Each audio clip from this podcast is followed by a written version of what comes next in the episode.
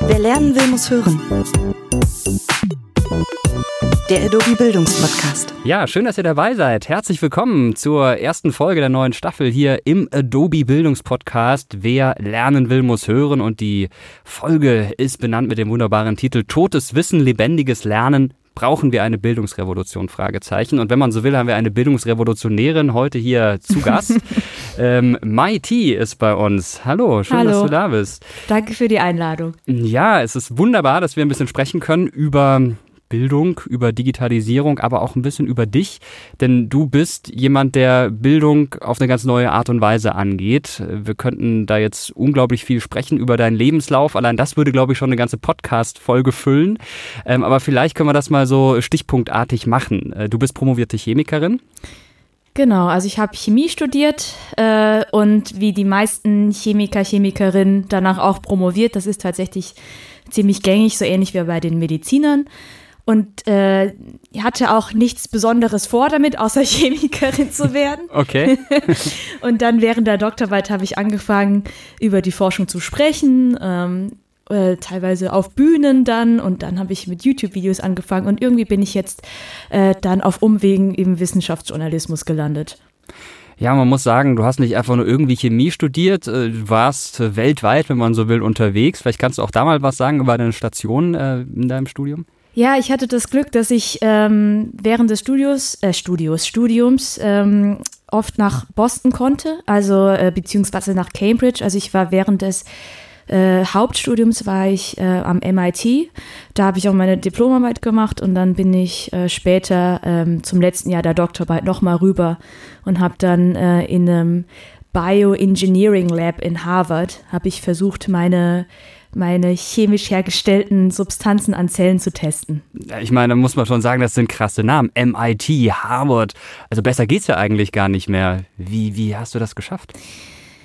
Naja, also erstens muss man äh, wissen, dass die deutschen Unis auch ziemlich gut sind. Wir haben natürlich nicht so viele Elite-Unis oder sowas Vergleichbares wie die Ivy League mit Harvard und Yale und so weiter. Finde ich aber gar nicht so schlecht. Okay. Also ich mag eigentlich diesen Elite-Trend nicht so sehr, ähm, weil der natürlich auch irgendwie größere Gräben aufwirft. Und äh, die Colleges in den USA sind nicht so richtig vergleichbar mit den Unis in Deutschland, weil hier in Deutschland, also ich als Chemikerin, ich fange an, Semester 1, volle Kanne Chemie, also so viel Chemie, dass man schon fast ein bisschen das Kotzen kriegt. in den USA ist es ein anderes Prinzip, da ist man ein bisschen breiter aufgestellt, man guckt noch in alle Richtungen. Äh, es sind auf jeden Fall diese vier Jahre, man macht danach seinen Bachelor und äh, es kann sogar sein, ich habe dort drüben ähm, einen Kollegen im Labor gehabt, der hatte seinen Bachelor in Geschichte gemacht mhm. und war dann, äh, ist aber irgendwie danach hat er seinen PhD, ist er dann doch in die Chemie rein und war dann am Ende Forscher. Also äh, das ist da eine ganz andere Sache. Das heißt, wir sind ähm, in Semester 2, 3 schon ziemlich tief drin. Das kann man mit äh, Amerikanern vielleicht gar nicht so vergleichen. Aber ja, am Ende des Studiums kommt es, glaube ich, auf selber raus. Und ähm, wichtig ist eben zu wissen, wenn man Interesse hat, zum Beispiel an einem Auslandssemester an einer renommierten Uni, dann kann man sich als als deutsche Studentin durchaus mal trauen und einfach mal nachfragen. Also ähm, ich wusste auch nicht, dass es möglich ist, ans MIT zu gehen während des Studiums. Aber ähm, ja, es, es, es geht tatsächlich, ja.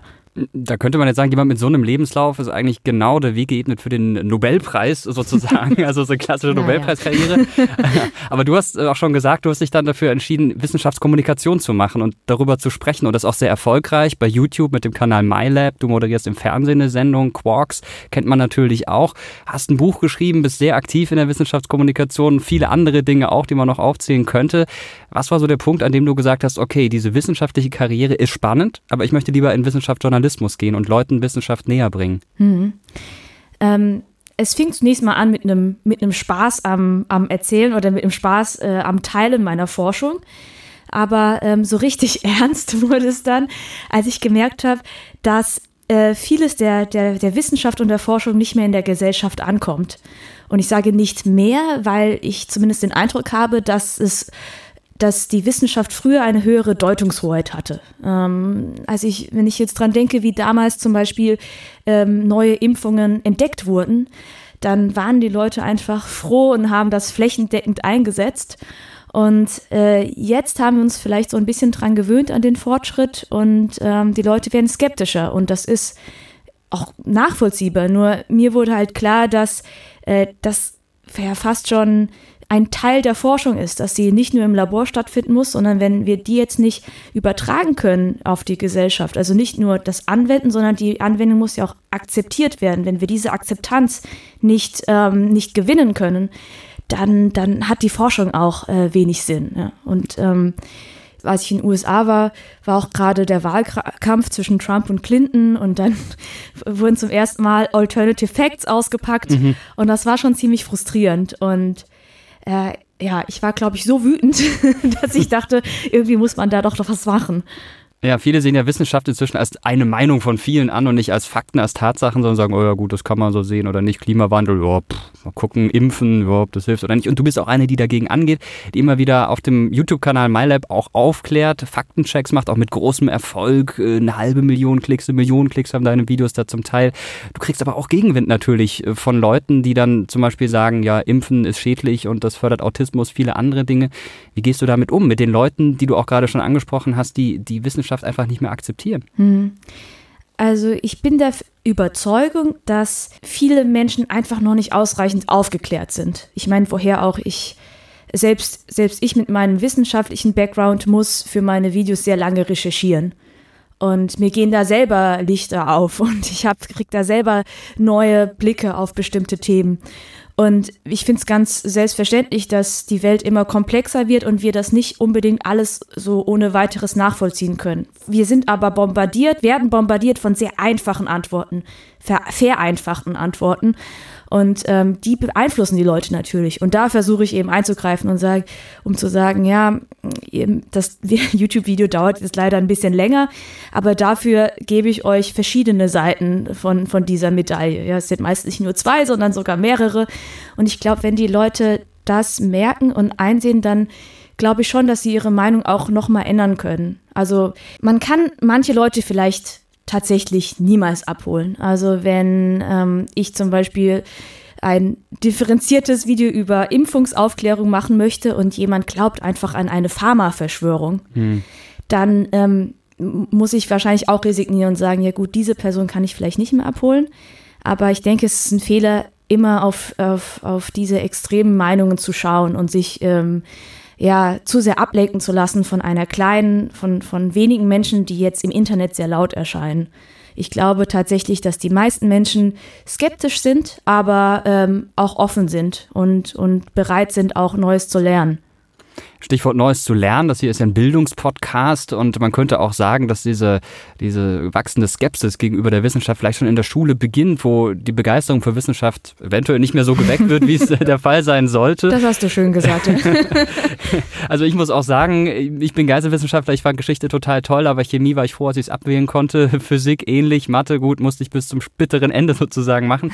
Aber es war alles nicht so meins, weil ich einfach auch nicht die Lehrer hatte, die das gut vermitteln konnten. Wie siehst du das? Wissenschaft, vor allem Naturwissenschaft in der Schule, wo sind da die großen Baustellen?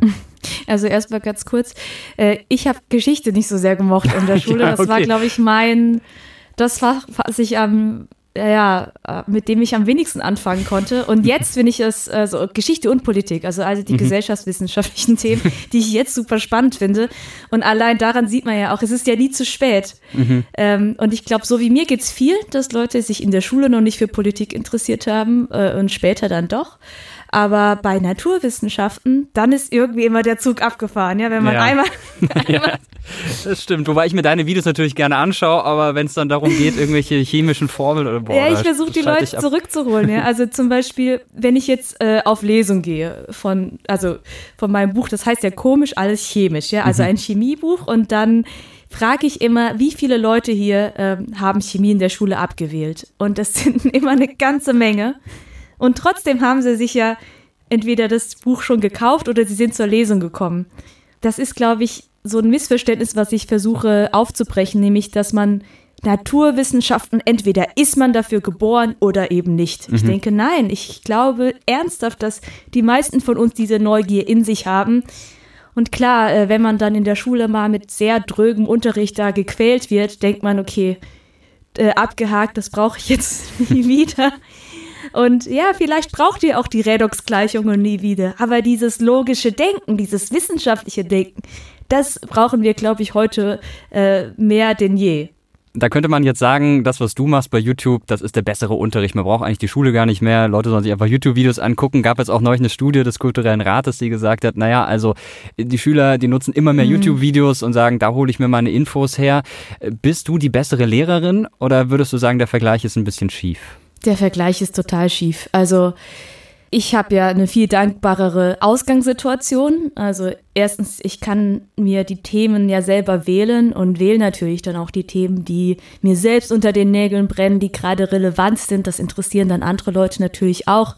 Also ich habe kein Pflichtprogramm, also Stichwort Redox-Gleichungen, die ich, obwohl die hatte ich jetzt auch schon mal in Videos drin, aber trotzdem, ich muss halt eben, ich habe kein Pflichtprogramm, das ich eben unterbringen muss. Zweitens sind die Schüler ja ähm, in der Schule müssen sie da sitzen. Mhm. Und bei mir klicken die Leute ja freiwillig drauf. Sie sind freiwillig hier. Da habe ich eine ganz andere, andere Möglichkeit. Und ich habe gleichzeitig aber auch Nachteile. Also ich kann die Leute nicht sehen. Ich kann nicht auf sie eingehen. Ähm, ich kann nicht mit ihnen direkt interagieren. Ich glaube, ein, ein Lehrer oder eine Lehrerin, die haben noch einen viel größeren Impact als nur der Unterricht. Also wenn ich dran denke, an ein Semester damals, also äh, Chemie Semester 1, ähm, fast alle hatten eben Chemie-Leistungskurs und diese eine Lehrerin oder diesen einen Lehrer und dann kriegen den ganz äh, glänzende Augen, wenn sie an diese also äh, über diese Person sprechen. Ich glaube, das ist, da geht es mehr als nur um Chemie. Es ist wirklich eine Inspiration fürs Leben. Aber ich denke mal, dass auch einige Leute jetzt Chemie studieren, weil sie deine Videos gucken, oder? Tatsächlich, äh, ja, lese ich das manchmal in den Kommentaren oder ich treffe Leute, die mir das dann sagen, dann, dann hoffe ich aber, dass ich hoffe, dass sie es dann nicht bereuen. Das ist natürlich ein sehr, sehr hartes Studium. Ja, klar, also ähm, Inspiration oder zumindest repräsentieren ist, ist natürlich auch wichtig. Und das ist der Vorteil von Medien. Klar, ähm, eine Lehrerin oder ein Lehrer, der steht vor einer Klasse, ist in, in hat auch einen großen Impact, aber natürlich immer nur klassenweise. Äh, wenn ich jetzt eine gewisse Reichweite habe, dann kann ich natürlich viele Leute erreichen. Und das Schöne ist, dass ich glaube, dass ich auch viele Mädels erreiche. Mädels und junge Frauen, die dann auch sehen, dass es halt ganz normal ist, dass es auch Wissenschaftlerinnen gibt, natürlich. Ja, das ist ein ganz wichtiger Punkt. Da will ich auch gleich noch darauf zu sprechen kommen. Davor noch ganz kurz mal zurück zu den Lehrern, die sich vielleicht was von dir abgucken können. Was würdest du sagen, können Lehrer von YouTubern lernen? Können die überhaupt was lernen von YouTubern? Ich glaube, ähm, wir YouTuber äh, sind ja, wir kämpfen ja um die Aufmerksamkeit. Es ist ja, weißt du ja selbst, es ist mhm. unglaublich schwer in diesem Wust von, von Videomaterial irgendwie sichtbar zu sein. Und deswegen verbringen wir, glaube ich, sehr viel Zeit damit zu überlegen, wie hänge ich das Video auf? Wenn sobald die Person draufklickt, wie kann ich deren Aufmerksamkeit an mich reißen? Und Lehrer äh, und Lehrerinnen, die stehen vor der Klasse und äh, glauben dann vielleicht, dass die Leute zuhören, nur weil sie zu ihnen gewandt sind. Aber letztendlich müssen sie ja da sein. Und genauso wie bei mir jemand wegklicken kann, muss sich auch eine Lehrerin bewusst sein, jemand kann jetzt auch einfach im Kopf wegklicken, also mhm. einfach nicht mehr zuhören. Und ich glaube, da äh, kann man sich vielleicht tatsächlich ein bisschen mehr Gedanken machen, wie kann ich denn äh, einen Alltagsbezug herstellen, wie kann ich irgendwas unterhaltsam gestalten, damit die Leute besser zuhören. Und was ich ganz interessant finde, ist die, weil ich, ich höre auch immer wieder oder kriege immer wieder Nachrichten, dass jemand mein Video im Unterricht gezeigt hat, im Chemieunterricht mhm. oder so. Das finde ich ganz cool, aber ich glaube, noch cooler wäre es, wenn man das gleichzeitig als, ähm, ja, als Medienkompetenztest noch nutzen könnt, würde. Dass man sagt, hier sind verschiedene YouTube-Videos und analysiert die mal. Ähm, glaubt ihr jetzt das, was die Maida sagt? Und wenn, dann warum? Äh, woran macht ihr das fest? Äh, und das sind, glaube ich, äh, Kompetenzen, die jetzt auch immer wichtiger werden. Mhm. Ja, das stimmt, sehe ich auch so. Und äh, vor allem ist es ja auch immer schwierig, wenn Leute sich so ein Video angucken. Bei YouTube gibt es eine ganze Menge Dinge, die da erzählt werden. Muss ja auch nicht unbedingt stimmen. Und mhm. da habe ich auch schon oft mitbekommen, dass Leute halt mit sozusagen dem falschen Video gelernt haben. Und genau, ich meine, die Le Lehrerinnen und Lehrer haben nicht umsonst ein Studium hinter sich, ja, äh, bei YouTubern kann, jeder kann halt ein YouTube-Video hochladen. Ja? Genau, und nicht jeder hat Chemie studiert und darin nee. promoviert, so wie du.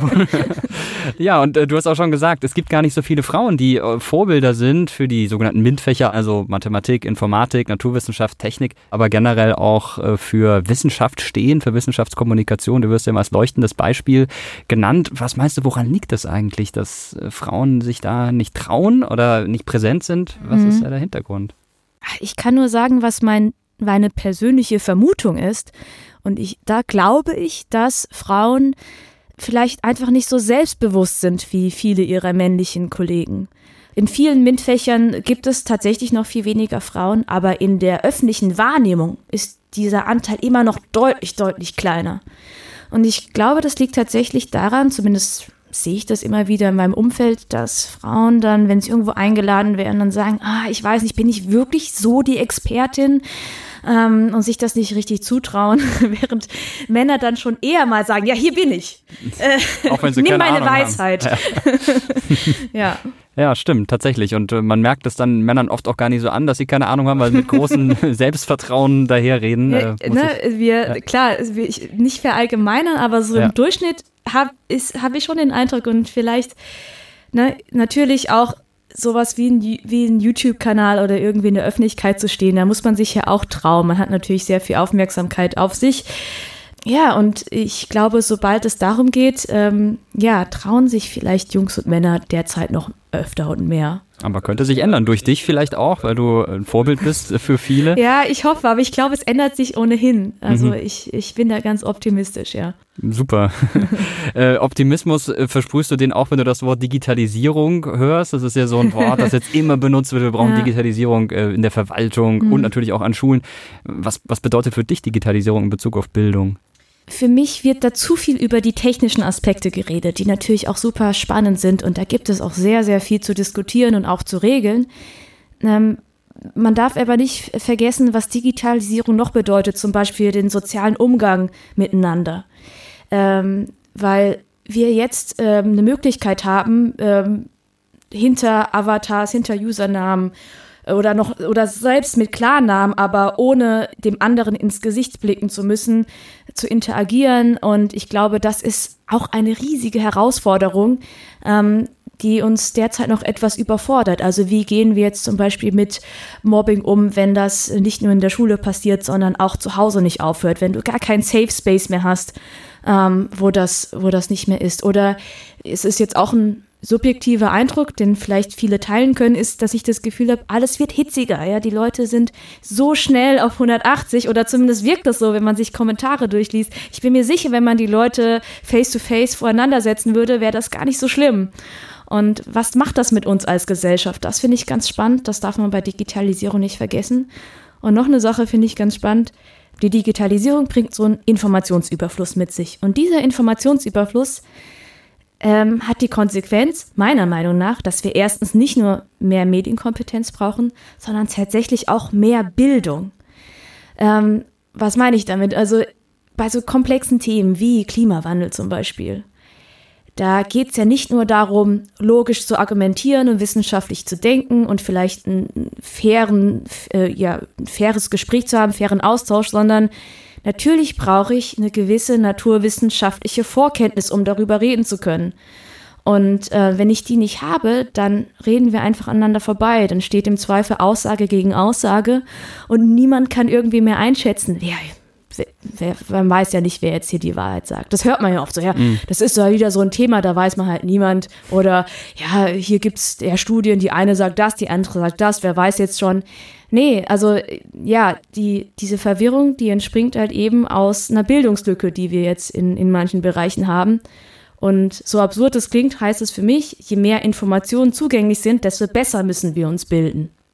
Das heißt dann ganz konkret für den Unterricht, brauchen wir neue Fächer, müssen wir alles umschmeißen, äh, sind die Fächer, die wir haben, überhaupt nicht mehr gut? Was wäre da äh, dein, dein Lösungsmittel?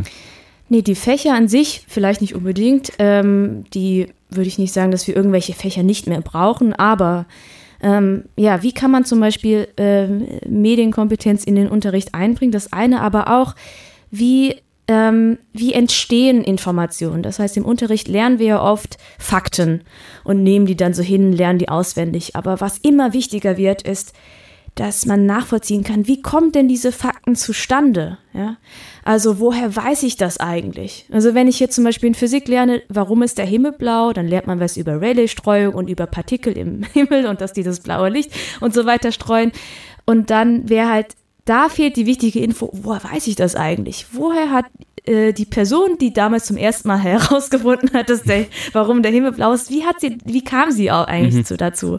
Und ich glaube, äh, die zwei Sachen, Medienkompetenz und äh, quasi der, der Weg, der Weg zum Wissen, der Weg zu den Fakten, der Weg zur Information, das ist wichtig. Und drittens auch noch ganz wichtiger Punkt ist, Unsicherheiten aushalten. Wir sind in so einer komplexen Welt, da gibt es meistens kein Schwarz oder Weiß. Es hat, alles hat viele Seiten.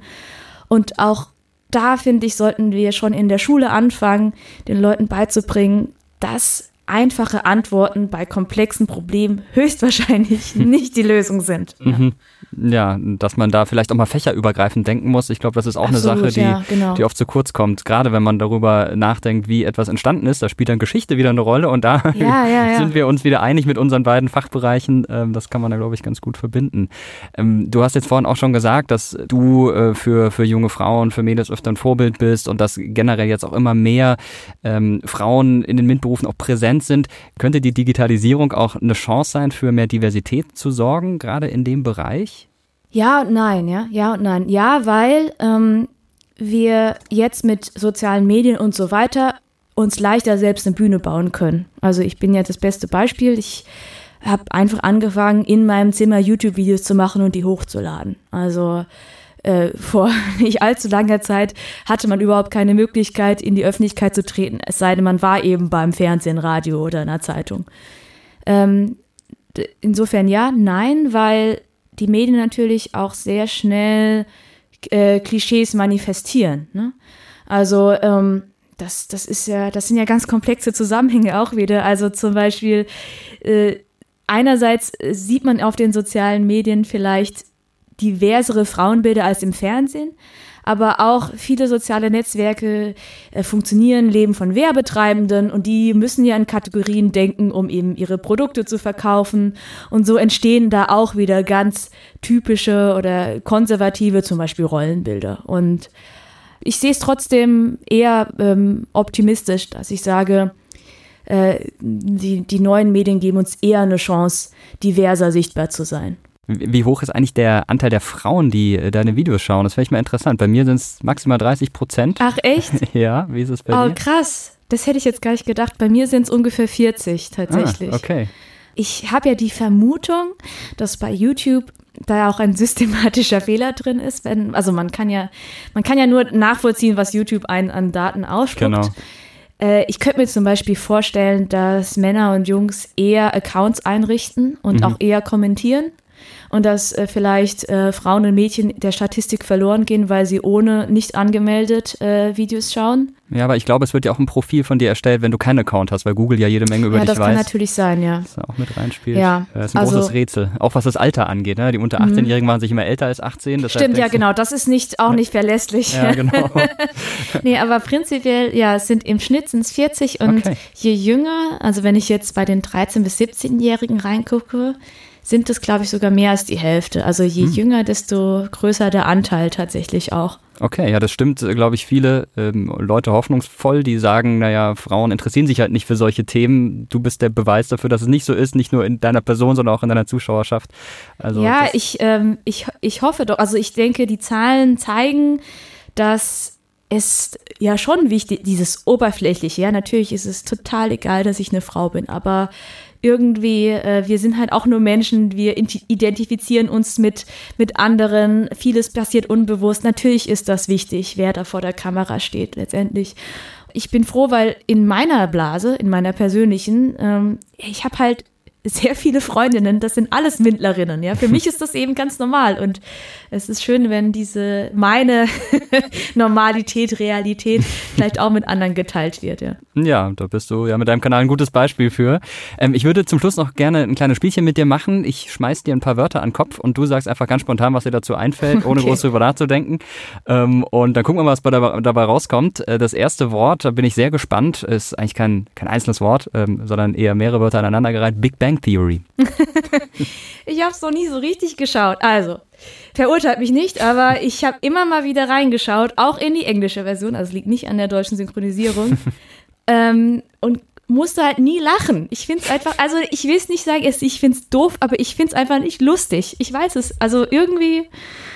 Äh, ja, nee, kann ich nicht so geht mir ähnlich, aber ich dachte, das ist so ein Humor, vielleicht so ein, so ein Nerd-Humor, den man nur versteht, wenn man mit den Themen sich auseinandersetzt und Ahnung davon hat. Aber also ich, ich weiß, dass sowohl Nerds wie auch Nicht-Nerds gerne Big Bang Theory schauen. Ich okay. meine, es ist natürlich sehr erfolgreich, aber ich, ich steige nicht durch. Okay, da bin ich ja froh, dass ich der Einzige dass bin. Dass es dir auch so geht. Ja, genau. Nächstes Wort, du hast vorhin schon mal ganz, ganz kurz drüber gesprochen, über die glänzenden Augen. Äh, Lieblingslehrer. Lieblingslehrer.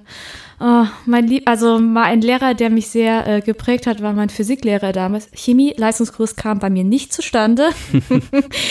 ähm, dafür hatte ich dann Physik. Ähm, der ist leider inzwischen verstorben. Ich glaube wirklich, dass der alle, alle Schülerinnen und Schüler, die er hatte, die hat er nachhaltig ähm, geprägt. Und bei mir genauso, ja. Ich hätte auch fast Physik studiert. Also ich war mir lange nicht sicher, ja. äh, was auch mit Schule zusammenhängt, Schulnoten. Also ich war natürlich voll der Streber. Weiß nicht. Also das ist auch sowas, was äh, anscheinend äh, ungewöhnlich ist. Mir hat Lernen schon immer total Spaß gemacht und Schule tatsächlich auch. Ich glaube, wir hatten eine ganz ganz coole Stufe. Also ich bin auch sehr gerne in die Schule gegangen. Für mich war das einfach Freunde treffen und lernen. Und das klingt jetzt ganz schlimm, aber ich hätte am liebsten nach der 13. für immer so weitergemacht, ja. 14, 15, 16, immer weiter alle Fächer und immer mehr davon gelernt. Ähm, ja, deswegen fiel es mir damals eigentlich tatsächlich schwer, mich auf ein Studium ähm, irgendwie zu fokussieren, weil ich dachte, Gott, ich kann jetzt nicht, was, was, ich will jetzt, ich will viele Sachen machen. Und insofern bin ich jetzt mit dem, was ich, äh, wie ich, was ich jetzt arbeite, wieder näher dran, glaube ich, an meinen natürlichen, breiteren Interessen. Computerraum. Computerraum, oh Mann, das geht ja. Also ich habe ja äh, 2006 Abi gemacht für die, die zuhören und äh, ähnlich alt sind. Also das war wir hatten Informatikunterricht. Ich weiß nicht, wie es bei dir wir war. Wir auch, ja. Wir konnten mehr als unsere Lehrerin. Das war ein bisschen ich, schwierig. Ich habe nicht, also ich gebe zu, ich habe im Informatikunterricht nur im, im damals Radio Regenbogen-Chat gechattet. wir haben immer so Browser-Games gespielt. Weil wir hatten ja zu Hause kein Internet. Ja. Wir ja, haben einfach, äh, also da haben wir gar nicht, ah, die Rechner waren noch unglaublich langsam. Ich würde mal gern wissen, wie es inzwischen da ist bei meiner Schule. Ah ja, nee, da haben wir leider nichts gelernt. Ich hoffe, es ist inzwischen anders. Aber das ist ja auch so eine große Diskussion. Jetzt auch gerade, wenn es um den Digitalpakt geht, soll man viel Geld in die Ausstattung stecken oder haben die Schüler eh alle ihre eigenen Geräte? Bring your own device ist da ja auch das Stichwort. Wie, wie siehst du, das hängt ja auch mit Digitalisierung zusammen. Muss eine Schule top ausgestattet sein oder sind es die Schüler eh? Ich denke mal so, die Ressourcen sind ja begrenzt. Ne? Natürlich könnte jetzt eine Schule da in die Technik stecken. Ich glaube, es ist schlauer, in Fortbildungen zu stecken ähm, und auch das Personal irgendwie weiterzubilden. Ich weiß ja nicht, äh, viele Lehrerinnen und Lehrer sind ja auch keine Digital Natives, ja. Bring your own device. Manche haben es dann vielleicht nicht, dann kann man sich irgendwie zusammentun oder so. Ich glaube tatsächlich, äh, ja klar, wenn man jetzt ewig Geld hätte, dann natürlich am besten beides, aber da das ja leider eben nicht so ist, würde ich sagen, ähm, Technik wäre für mich eher zweitrangig, ja. Also lieber Geld in die Menschen äh, ja, investieren, ja. in die Lehrer. Okay. Noch ein letztes Wort, da bin ich sehr gespannt, was du zu sagen wirst. Professorenstelle. Wenn jetzt morgen einer anrufen würde, vielleicht hat ja auch schon jemand angerufen und gesagt, haben Sie nicht Lust bei uns? Also ich sag mal so, äh, für eine, für eine richtige Professorenstelle in der Chemie zum Beispiel ähm, muss man natürlich exzellente Forschung betreiben. Da habe ich ja quasi ähm, nach der Doktorarbeit äh, mit aufgehört, weil ich ja Vollzeit alles mögliche andere gemacht habe. Ja, aber mir hatte mal jemand gesagt, hunderttausende Abonnenten bei YouTube sind vergleichbar, zumindest wenn man in so einem Fachbereich unterwegs ist, mit einer äh, großen wissenschaftlichen Arbeit. Also Qualifikation wäre auch da. Also was ich mir durchaus vorstellen könnte irgendwann, jetzt nicht in, in, in naher Zukunft ist tatsächlich irgendwie zu lehren, zum Beispiel an der Hochschule, was jetzt Wissenschaftskommunikation betrifft oder Wissenschaftsjournalismus, vor allem natürlich mit Fokus auf den neuen Medien, weil ich glaube, dass da auch noch nicht so viel, ja, noch nicht viel Forschung, noch nicht viel Expertise ist. Ich hätte auch Lust dazu zu forschen, tatsächlich, aber ähm, äh, ja, da, ich habe momentan einfach noch zu viel anderes vor. ja, vor allem so ab Beginn des kommenden Jahres. Genau, gibt es noch ein, ein, eine private Familienerweiterung. Ja. Ich glaube, die wird mich auch noch ganz schön einnehmen, ja. Okay, naja, bist ja noch jung, hast ja noch genau. viel Zeit und viele Möglichkeiten. Vielen Dank dir, dass du hier warst. War sehr, sehr spannend äh, zu hören äh, und äh, man merkt auch auf jeden Fall die Begeisterung, die da bei dir vorhanden ist und die springt über. Merkt man natürlich auch bei YouTube in den Kommentaren. Dankeschön. Vielen Dank dir, Maiti. Äh, heute hier im Podcast Totes Wissen, lebendiges Lernen. Brauchen wir eine Bildungsrevolution? Ich glaube, eine kleine Revolution braucht man, habe ich jetzt bei dir so rausgehört, aber nicht die Riesenrevolution, oder? Ja, so kann man es zusammenfassen, ja. okay. Ich bin gespannt, was Svenja Buisson sagen wird äh, zu dieser Frage. Sie ist eine, die schon überall auf der Welt unterwegs war, ganz, ganz viele verschiedene Bildungssysteme kennengelernt hat und sie wird zu Gast sein in der nächsten Folge. Da werfen wir einen Blick über den Tellerrand digitale Bildung weltweit hier im Podcast. Wer lernen will, muss hören. Danke dir, Mai, und äh, danke euch fürs Zuhören. Bis zum nächsten Mal.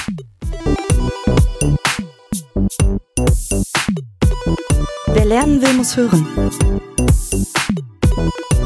Der Adobe Bildungspodcast.